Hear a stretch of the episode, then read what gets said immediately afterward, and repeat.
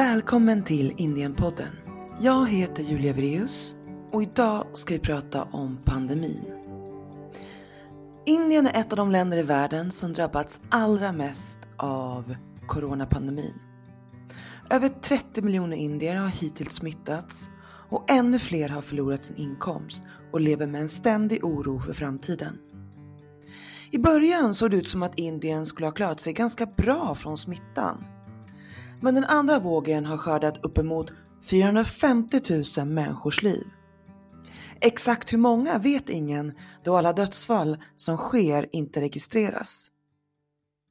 Indien har också världens största vaccinfabrik, Serum Institute i Pune. Men vaccineringen går långsamt och det finns en rädsla för att en tredje våg ska drabba ännu fler. Hur har Indien påverkats av detta och hur kämpar landet vidare? Och vad händer med stödet för premiärminister Narendra Modi? Jag har pratat med journalisten Tabasum Barnagavala som bevakar hälsa för nyhetssajten Scroll och Rohan Venakataramakrishnan som är politisk kommentator på samma magasin. Och med mig här har jag också Naila Salim, utrikesreporter på Sveriges Radio som ju har bevakat Indien och regionen under många år. Välkommen! Jätte, jättekul att uh, ha dig här. Ja, men tack för att jag får vara med. Du har rapporterat väldigt mycket om pandemin och hur pandemin har påverkat Indien, både härifrån i Sverige och du besökte även Indien efter första vågen. Hur går dina tankar kring krisen som landet just nu går igenom? Det som jag bär med mig är att det har varit hemskt att se hur människor helt förlorade tilltron till systemet ehm, och liksom att det blev den starkes överlevnad. Det är upp till var och en. Eh, när jag pratar med eh, människor i Delhi så berättar de, de liksom har varit ute nästan och slagits på gatorna för att lyckas köpa en syrgascylinder till en, en svårt sjuk äldre släkting. För att det var så många som just då under andra vågen hamstrade cylindrar eh, för att ha utifall att någon blev sjuk. Och det är ju självklart sjukvårds sjukvårdsmaterial som borde ha funnits på sjukhusen istället. Men det blev liksom en sådan kamp för överlevnad. Det som också slår mig det är att den andra vågen också på något vis blev en slags absurd utjämnare i det indiska samhället. För, för en gångs skull så var både fattiga och rika nästan lika utsatta. I vanliga fall så har ju de som har pengar, de kan liksom köpa sig den vård de behöver. Men nu fanns det ju inte tillräckligt med sjukhussängar och det fanns ju inte tillräckligt med syrgas att tillgå. Det har ju pratats en del om detta, om liksom ett slags uppvaknande bland de som har ja, lite mer pengar att röra sig med helt enkelt. Då får vi se hur, hur hur beständigt det uppvaknandet blir eh, och är och om det kan leda till förändringar på sikt i, i samhället. Vi är ju många som minns de här bilderna från överfulla sjukhus och desperata människor som gör allt, ut och slåss för att få vård. Och för att få ett bättre grepp om vad som hänt under senaste året har jag pratat med två journalister från den oberoende sajten Scroll. Tabasum Barnagavala som bevakar hälsa och Rohan Venkataramakrishnan som är politisk kommentator. Welcome to Indian Podden, Tapasum Banagarwala, health correspondent currently working at Scroll, and Rohan Venkatarama Krishnan. You write political analysis at the same magazine. Welcome. I'm very happy to have you both here. Thank, Thank you, you for having us. If we start with a recap on how the pandemic hit the country, uh, when the news spread about the virus in March 2020, Prime Minister Narendra Modi announced a lockdown millions of daily laborers and other people left the cities and they were walking back to their villages by foot. How did the first lockdown affect the country? The government decided to take uh, immediate action and sort of mimic uh, actions that were being taken in the West at that point and decided to shut down nationally in one fell swoop when there were only about 500 or so COVID cases in the country. There had been very little preparation beforehand. The lockdown was announced with barely a few hours of, of prep for individual citizens. And so you had uh, three weeks that followed of among the most stringent uh, lockdowns in the world with uh, little space or opportunities created to ensure that people's livelihoods were protected. And as you mentioned, that led to a tremendous uh, migration of um, of internal migrants heading back home because they were not getting their wages anymore. The the health crisis per se did not play out in those first few months, in part because the virus was still spreading.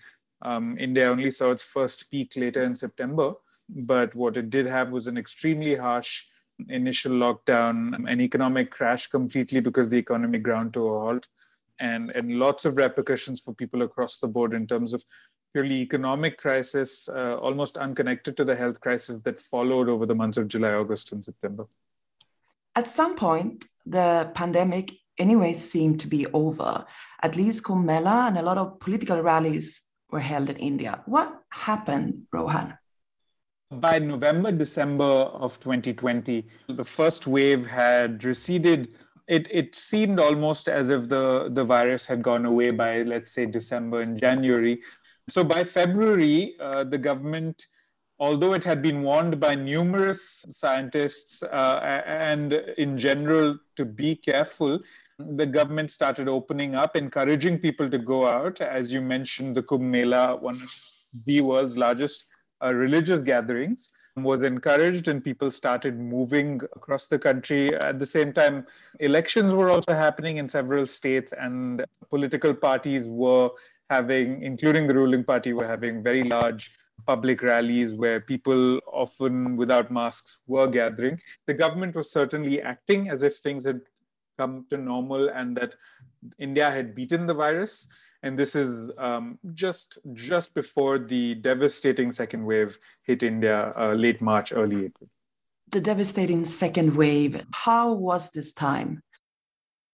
The, the memory which will always remain with uh, most of us from the second wave in India, at least, would be people gasping for breath outside hospitals and dying and not being able to get a bed to get treatment on time it was a crisis situation, especially because there were two, three things that India was not prepared for. We did not anticipate a spike in the oxygen demand, and we did not anticipate the numbers which came up. We uh, we were anticipating somewhere close, a little above the first wave, but we went far ahead of the first wave peak numbers that India recorded. As journalists, we were bouncing between hundreds of calls on social media asking for help, whether it was for beds, whether it was for medicines, whether it was for oxygen cylinders. Um, we were seeing people dying not because of the virus, but because of a lack of healthcare. Um, if if hospitals had been available and medicines available, they would have been potentially saved. There were truly horrific scenes, um, honestly, in in Delhi, and I think no one in North India and and potentially even beyond very little in the case of at least urban families who are not affected either through friends or relatives or acquaintances um, by by that devastating wave. It was uh, indeed very devastating uh, to see see those pictures. I've seen crowded cremation grounds and. Uh, millions of people have lost uh, their family members. How has this loss affected families and the society? I think the um, the effects of the pandemic are uh, the, the total impact of it is yet to be seen. We are only seeing the beginning of it. In, in the months to come, slowly we are going to realize the impact it's having on each individual. We are we are seeing children who are uh, dropping out of private schools because their fathers and mothers are not able to earn because of the lockdown, and they are forced to switch to public schools or completely drop out of education uh, we are coming across cases where there are child marriages, the number of child marriages instances have increased. At least in Maharashtra, which is one of the western states of India, more than 700 child marriages have been stopped in the last one year. It's a huge number compared to what we saw pre- in the pre pandemic years. We are also seeing now at this point a lot of uh, young men who are jobless, who are looking for a job. But I think the worst impact that I have at least come across is is on the people who've lost their family members, especially their breadwinners, and now they're completely out of income. We are coming across so many widows in Mumbai, and they have young kids. Their husbands have died because of COVID 19, and right now they're not able to get a job because the market situation is so bad. Uh, their children are not able to study and they're trying to scramble for work they're trying to get work of domestic maid these are these are women who are who have lived their life um, as housewives, housemakers, and they've never been used to working, and they're now being forced to work as domestic maids. You are a health correspondent, and India's healthcare system is highly privatized. Uh, and uh, as I've lived in Delhi, I know that it's full of private hospitals, and uh, in rural areas, they in some places they hardly have any doctors at all. How has the pandemic changed the healthcare policies or the how people look at healthcare? See, for now, th- that change is now slowly starting, but it will take time to uh, to show its impact. In rural areas, the budget uh, with the district collectors is not really great. So then they are not able to pay well to doctors, and they saw an exodus of doctors from rural to urban areas. So that is one glaring gap which the government needs to fill. The the pay package and the working hours are so bad that medical staff does not want to work in rural areas. India has the biggest vaccine factory in the world, Serum Institute in Pune. It's also very famous here. How is this helping the vaccination process? India has delivered uh, hundreds of millions of vaccines to its people uh, over the past since since the vaccination uh, campaign got going in January. Uh, you know, uh, numbers that would uh, cover entire populations of most countries in in just a matter of weeks. But just given the the giant size of not just the population, but even the adult population alone, the overall proportion of those covered by vaccinations is small. So it's it's a it's a gigantic effort um, and having Serum Institute uh, and various other manufacturers makes puts India a better place than most other countries in the emerging world. But still, given the size of the population, it's a momentous task. I've read that also fake vaccines have been given to people. What risks are there during this vaccination process, Tabassum? It's not happening rampantly across India. I believe there were two specific instances which were reported from the state of West Bengal and Maharashtra. Since I'm based in Maharashtra, I can tell you what exactly happened here. This was a private vaccination drive where there were a group of unemployed people who decided to um, use this this urge and desperation for vaccination to their business um, agenda. So what they did is they used saline water and they filled empty co- Covishield uh, vials with it, and they started reaching out to housing societies and corporate offices, promising vaccination drives using names of good private hospitals, which they were actually not attached with, and they started vaccinating people with this saline water so the saline water per se is not harmful. None of the people, there were some 3,000 people who've uh, been fooled by this vaccination drive and they've got saline water injected, but there have been no harmful or adverse events which have been seen uh, after that. But what happened was that they earned lakhs and lakhs of money in this process and they used the desperation that people have for immediate vaccination to their uh, profit so uh, ha- after that whole episode happened the government laid down certain norms in maharashtra for vaccination. Now at this point if there is anybody approaching a housing society or a corporate office for vaccination there's a way of verifying whether they are genuine or not with the local corporation. So now this is not happening anymore but yes this happened on a really large scale and there were more than 3000 people who uh, were fooled into it Prime Minister Narendra Modi's face is, is on all the vaccine certificates, as far as I've read. What is this a sign for, Rohan? This is, I think, a, a classic uh, understanding from from a political sense uh, that the BJP has built up over the last uh, seven years, which is that uh, welfare delivery um, ideally needs to be attributed to the prime minister. Uh, uh, the BJP for a bit of context here, is the first party to have a, a single majority in the Indian Parliament um, since the since the 80s. And one of the things that they have worked extremely hard on is to give a sense to ordinary Indians that their benefits are coming from the union government, that is Delhi, rather than their states. And this is something you see whether it's in the delivery of of food, of, of cash handouts, whether it's um, specific schemes coming from the center, whether it's insurance and so on. Um, and this is an extension of that. One could also see it as the, the approach or the, the bet that politicians like Boris Johnson took, which is that even if there was tremendous COVID mismanagement um, as the initial waves uh, showed up, there was the political belief that if the vaccination drive eventually brings things back to normal, that attribution for bringing things back to normal would go to the politician who's in charge at that moment. And so there's a clear sense that Modi wants to take on ownership of the vaccination drive and hope that uh, it will lead to some political popularity despite the devastation caused by COVID. How has his uh, support uh, been affected uh, by the pandemic? Last year, things were starting to trend downwards and then had sort of stabilized um, over the course of you know the, the first wave.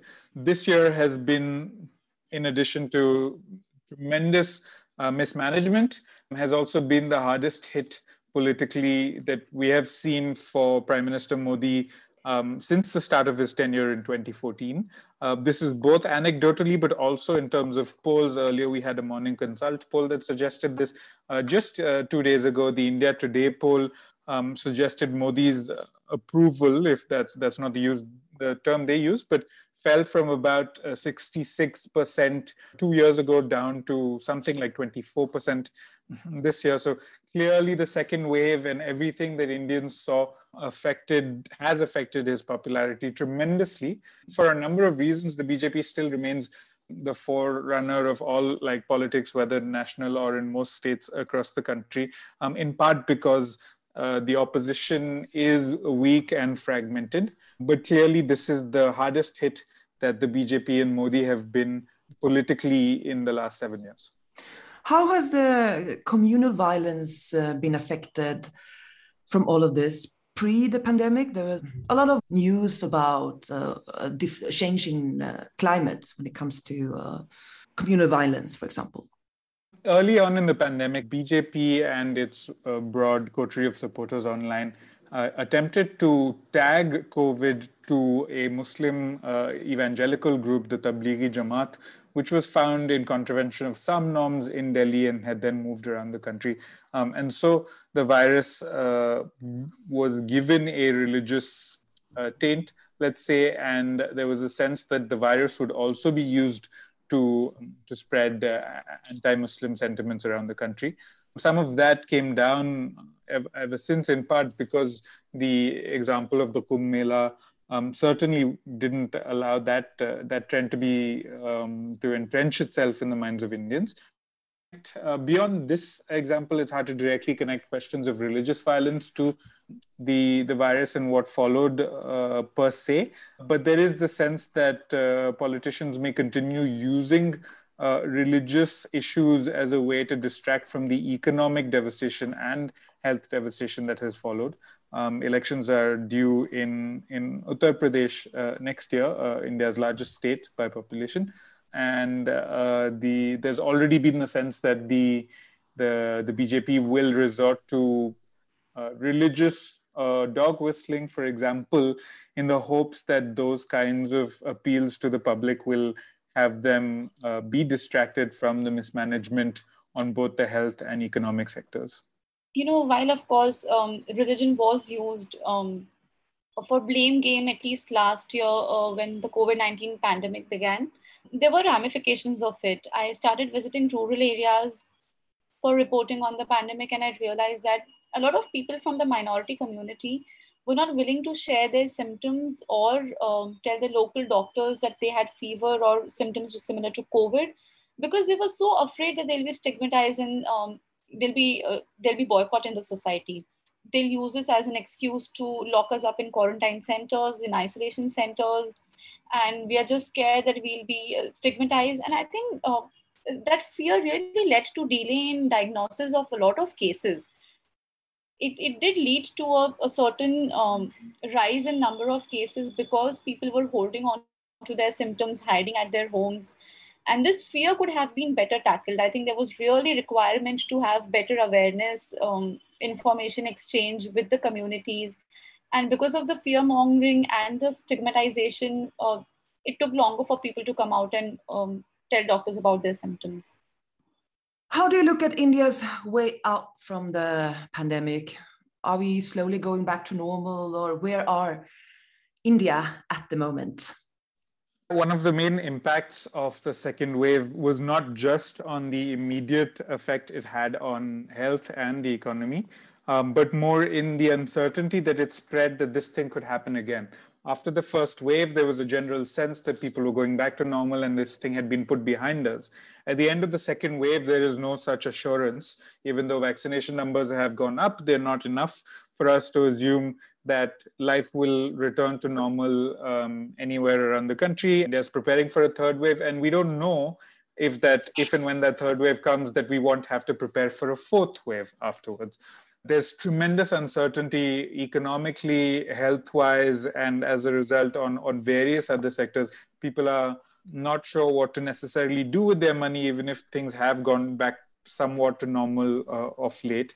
There certainly is uh, the the effects of this on on the labor force, on wages, on investments um, are playing out slowly. The one bright spot hopefully will be exports in the economy because many other countries in the world are going back to normal and and hopefully that will be a steady source of of income but uh, domestically speaking the main the uncertainty around a third and maybe even a fourth wave leaves things extremely up in the air Thanks a lot, Tabasum and Rohan, for being a part of Indian Podden. Thank you. Thank you so much so for much. having me here. I Delhi där jag har bott finns det flera väldigt välutrustade sjukhus och även Asiens största sjukhus, AIMS, All India Institute of Medical Sciences, och i vanliga fall har ju medelklassindier kunnat köpa högklassig vård och det är väldigt många andra från hela regionen som kommer just till Indien för att få vård. Men nu fick ju tusentals människor kämpa för att få tag på syre och annat sjukvårdsmaterial. Vad har pandemin blottat för brister i sjukvården, skulle du säga, Naila? Jag tycker att den har visat väldigt tydligt att liksom hela hälsoinfrastrukturen är svag, Alltså, bristfällig. Den har helt enkelt för många luckor. Det är inte bara det att det saknas liksom personal, det saknas ju läkare och sjuksköterskor och så saknas det sjukvårdsmateriel och sen är det att det är så väldigt ojämnt fördelat. Du pratade ju om Delhi, eh, Delhi har ju några av landets absolut bästa sjukhus. Eh, situationen är ju en helt annan ute på landsbygden. Det finns primärvård där, det finns det, det är inte det. Men den är liksom inte utrustad med eh, kanske den mängd syrgas och, och, och liksom möjlighet att göra eh, lungröntgen till exempel för att se ifall covid-smittan har gått ner i lungorna och så. Så det, det är väldigt, väldigt ojämlikt fördelat. Och det här bidrar ju också till att det är så svårt att verkligen få sig en bild av hur mycket pandemin, och då särskilt våg 2, verkligen slog mot Indien. För jag tror aldrig att vi kommer att få eh, några riktiga dödssiffror, alltså statistik över hur många som dog under den andra covidvågen. Eh, för det är så att i Indien, även, även utan en pandemi, så är statistiken eh, bristfällig. Det är många som dör helt enkelt som aldrig registreras. Man brukar tala att om 10 miljoner dör per år så är det fem som registreras på rätt sätt. Då. Det, och det bidrar ju också när man liksom inte har statistiken, och sån här kunskapsinhämtningen som då också fallerar eh, kan ju på sikt leda till ett problem när man då inte kan göra adekvata analyser helt enkelt utav sjukdomsförloppen och, och finns det några best practices, fanns det något som funkade bättre på något ställe eh, eller inte? Så att hela den infrastrukturen, den är ju bristfällig och det är också någonting som ja, men de liksom epidemiologer eller virologer som jag har pratat med under den här krisen, alltså behovet utav mer insamlad data till exempel och analys över den här datan för att se hur eh, viruset muterar och, och, hur det liksom sprider sig ut i landet och, och, och på vilket vis som det drabbar eh, människor och olas, olika segment. Naila, eh, vad har du för erfarenheter av den indiska sjukvården? Ja, men jag har haft turen nog att inte bli riktigt sjuk, så jag har inte legat på sjukhus, utan mina erfarenheter är mer anekdotiska när man har behövt mediciner eh, på grund av någon magåkomma eller, eller någonting liknande. Men när jag har liksom bevakat vården och det som, som jag, liksom, mitt intryck är att eh, när det gäller den offentligt, den offentliga vården så är det många läkare där, även om de har ett jobb på de här väldigt eftertraktade offentliga storsjukhusen i, i storstäderna så har man också gärna en egen privat praktik där man då eh, tillbringar halva sin dag. Och det innebär att då är man ju inte på plats på, den offentliga, på det offentligt betalda sjukhuset då eh, hela dagen så att säga, eh, utan det leder ju till en, en, brist på närvaro skulle man kunna säga inom den offentliga vården. Sen är min erfarenhet att man väldigt gärna går till doktorn om man har någon åkomma och gärna begär antibiotika för minsta lilla förkylning. Och mediciner så kan ju köpas direkt över disk hos apoteket. Du behöver liksom ingen du behöver inget recept eller så. Och det här har ju lett till en antibiotikaresistens som är ett, ett riktigt problem och det ställer också till det under pandemin och svårigheter under behandlingar och liksom det blir en ja, mutationer och så. Eh, så, så det där är ju en viktig eh, fråga att ta tag i och ett, ett, visst, ett viktigt, eh, vad ska man säga, folkhälsobildande arbete när det gäller det. Men, men sen så en, slogs jag, mitt under den andra vågen så pratade jag med en, en läkare som gick sina 24 timmars skift på ett sjukhus i Delhi och vi pratade om hans patienter. Och då visade det sig att många av de som låg inne, de var ju sjuka och behövde, behövde vård. Men det var inte så att de alla skulle in i respirator. Det var inte ens alla så att alla behövde syrgas. Och då undrade jag lite över att hur kan det komma sig att de ligger inne på sjukhus då när vi ser människor som står utanför och liksom kämpar för att komma in och få en säng. Då, det här handlade, då, jag arbetade här på ett privat sjukhus och då, då, då visar sig ju det att liksom, har du en privat sjukförsäkring, goda kontakter, så kan man liksom få den där sjukhussängen om man har tur att hitta en lucka i tidigt skede, även om man kanske är den patient som inte allra mest skulle behöva det utifrån en medicinsk bedömning. Och det visar ju också på de här ojämlikheterna i, i sjukvårdssystemets struktur eh, som finns. Och det eh, lär ju också bli, en, eller det finns ju redan en diskussion om det så att säga.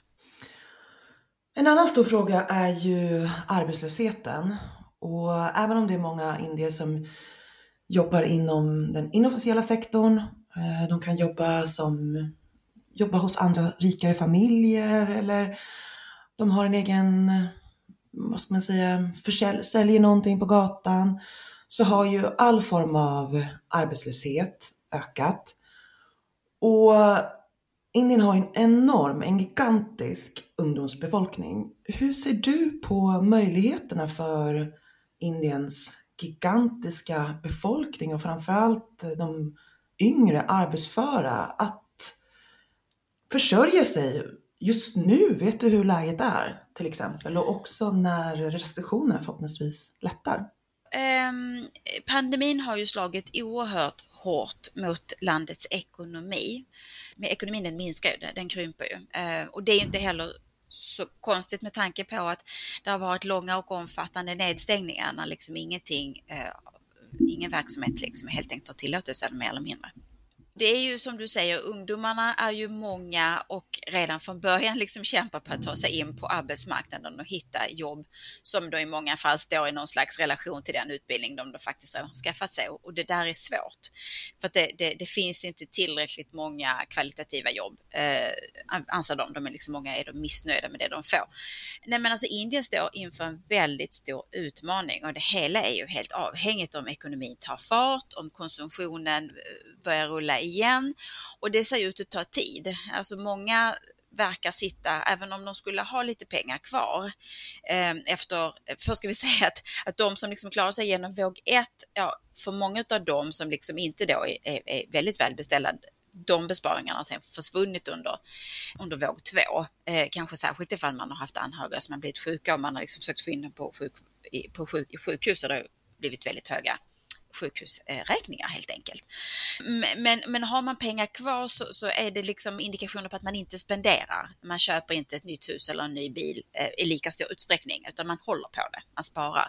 För man, det finns en oro inför våg tre och det är ju där hela alltså problematiken ligger, att det inte börjar snurra snabbt igen. För att när det inte snurrar snabbt, ja, men då blir det inte heller fler arbetstillfällen och, och det stagnerar. Så det är ju en väldigt stor utmaning. Men, och sen om man sen tittar på de som inte är färdigutbildade så är det ju väldigt, väldigt, väldigt många miljoner indiska barn som eh, inte har gått i skolan på ja, ja, nästan ett och ett halvt år. Det har varit lite olika, så skolväsendet är ju en delstatsfråga, så på vissa ställen har man öppnat upp för vissa och släppt tillbaka klasser i, ja, uppdelat i små grupper och vissa årskurser och sådär.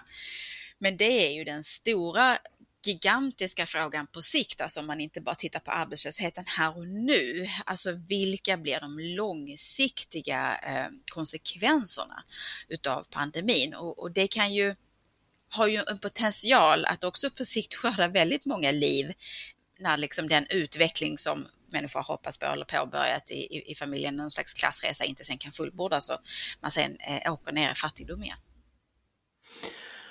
Vad tänker du om den här eh, utbildningsskulden som nu byggs upp?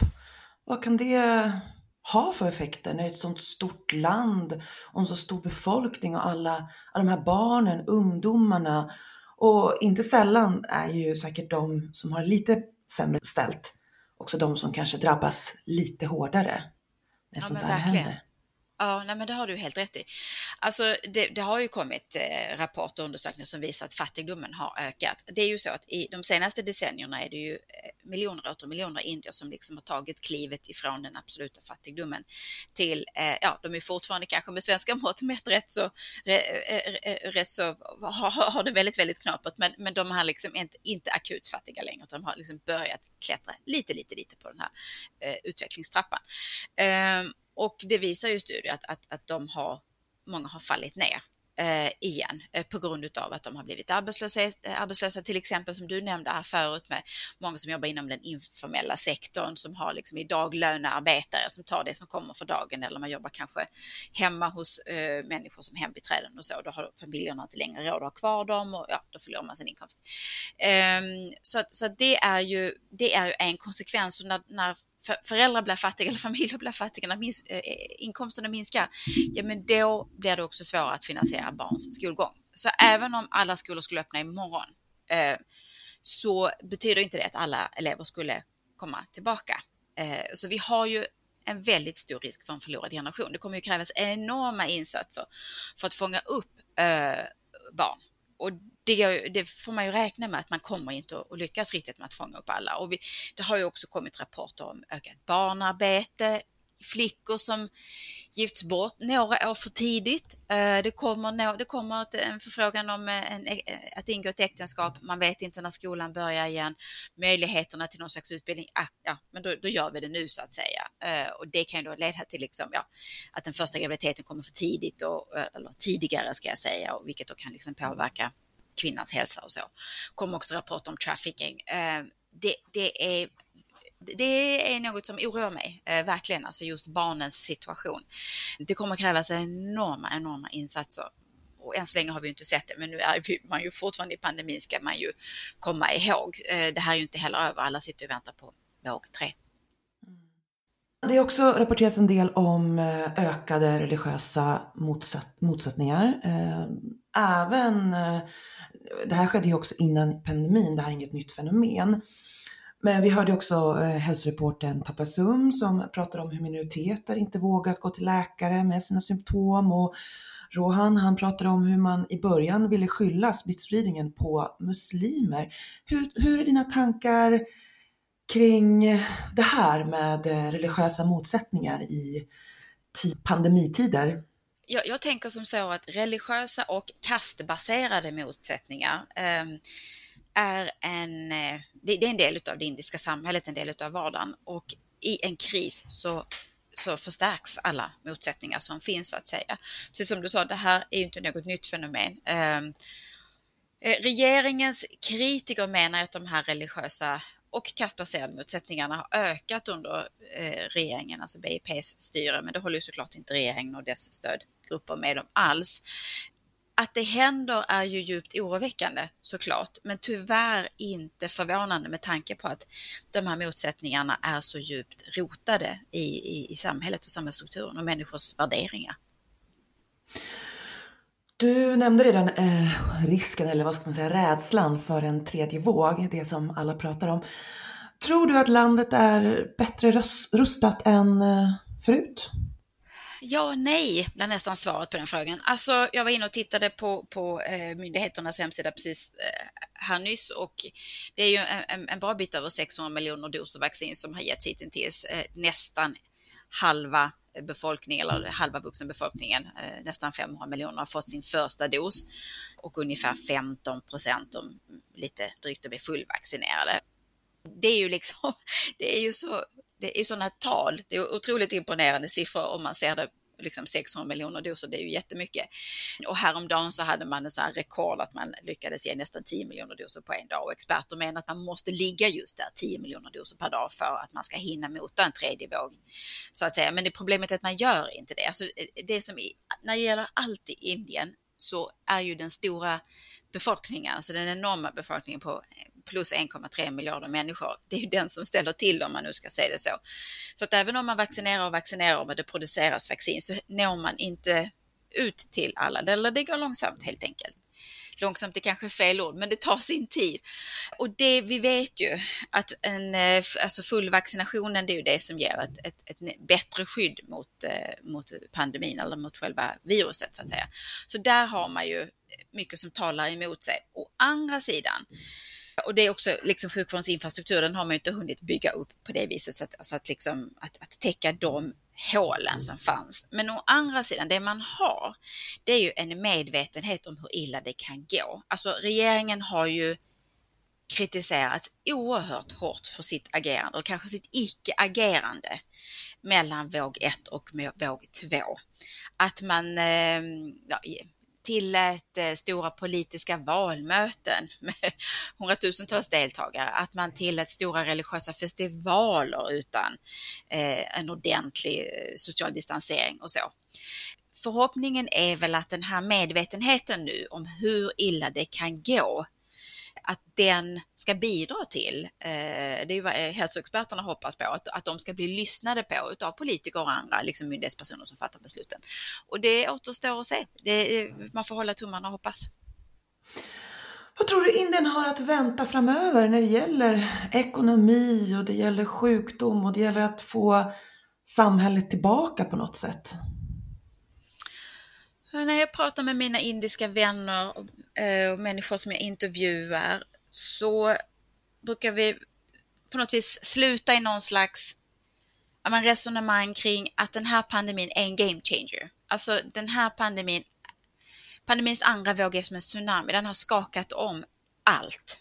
Det som ska bli väldigt intressant ur ett journalistiskt perspektiv är ju att bevaka det här samhället och de samhällsförändringar som kanske behöver äga rum. Förändringar i hälsostrukturen, förändringar i vem gör vad, hur saker och ting finansieras. Alltså det är ju, har man en sån stor befolkning så är liksom ett välfärdssystem, alla det svenska, det, det är kanske mer, det är en utopi anser många. Det går liksom inte att finansiera det, så man måste bygga ett annat samhälle. Och hur ska det då byggas? Vilka aktörer måste gå in? Vad måste alla bidra med, var och en? Det, det är mycket som väntar, både när det gäller den ekonomiska återväxten, sjukvårdsstruktur men också det här är det kittet som gör ett samhälle, tänker jag. När det nu bröts så tydligt i, i de norra delarna av landet när, när det var så många som förlorade anhöriga och de man pratar med säger att det finns inte någon som inte har förlorat en eller flera nära, nära. Och många jag pratar med har ju förlorat ja, fem, sex, sju, åtta, nio, tio släktingar och nära vänner. De är liksom borta. Det är klart att det är att det gör någonting med eh, det kollektiva, samtalet och psyket. Så att, så att det, det är mycket Indien har att vänta helt enkelt. Stort tack Naila Salim för att du var med i Indienpodden. Tack för att jag fick vara med.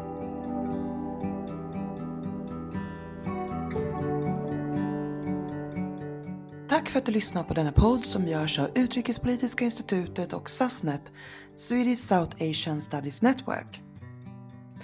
Du kan också lyssna på Utblick som tar sig an aktuella och historiska utrikespolitiska frågor. Podden görs av Utrikespolitiska institutet och kommer ut på fredagar varannan vecka och finns där poddar finns.